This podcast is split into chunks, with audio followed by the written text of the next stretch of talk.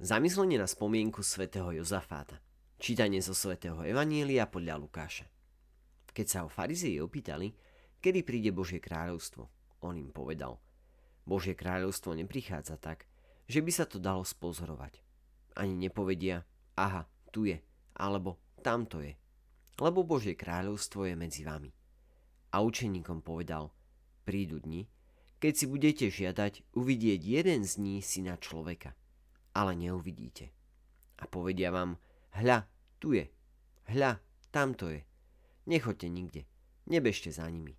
Lebo ako blesk, keď sa zablisne, ožiari všetkého od jedného kraja neba až po druhý, tak i syn človeka v svoj deň. Ale najprv musí mnoho trpieť a toto pokolenie ho zavrhne.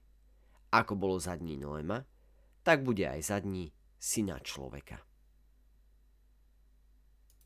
Dnes, počas Sv. Omše, prosíme pána, aby nám chlieb nebeský udelil ducha sily a pokoja, ktorý posilňoval svätého Jozafáta, biskupa a mučeníka, aby sme podľa jeho príkladu zasvetili svoj život boju za česť a jednotu církvy. Svetý Jozafát, narodený na Ukrajine a syn rodičov pravoslavného vierovýznania, konvertoval na katolicizmus a vstúpil do rádu svätého Bazila. V roku 1617 bol vysvetený za biskupa. Krátko predtým skupina pravoslávnych biskupov vstúpila do spoločenstva s pápežom. Aj Jozafát sa k ním pridal. Ježiš sa vo svojej kňazskej modlitbe modlil za jednotu svojich nasledovníkov. Kto si ho mohol predstaviť, že by napriek pánovým prozbám bude vytúžená jednota taká namáhavá a nákladná. Svetého Jozafáta to stálo dokonca život. Je protomartýrom znovu zjednotenia kresťanstva. Prísnosť ľudského srdca, dokonca aj toho veriaceho, je veľakrát prekvapujúca. Ježiš Kristus prosil Otca, aby láska, ktorou si ma miloval, bola v nich a aby som aj ja bol v nich. Máme Božiu lásku, tú istú lásku, ktorou Otec miluje Syna. Čo iné chceme?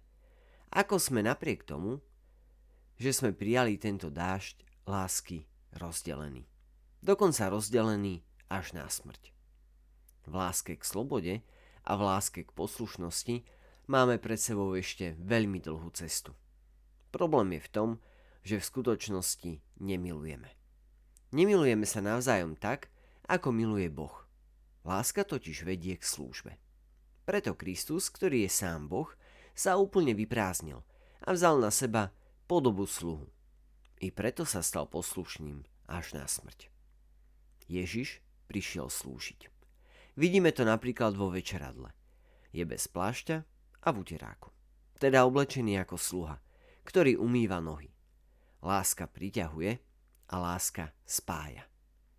Svetý Jozafat sa začal venovať obnove jednoty s takou silou a zároveň s takou jemnosťou a takým ovocím, že ho jeho vlastní protivníci nazvali zlodejom duší. Milí bratia a sestry, modlíme sa za jednotu cirkvy a buďme aj my zlodejmi duši. Kradnime ich z tohto sveta a prinášajme ich pánovi. Želáme vám krásny a požehnaný deň.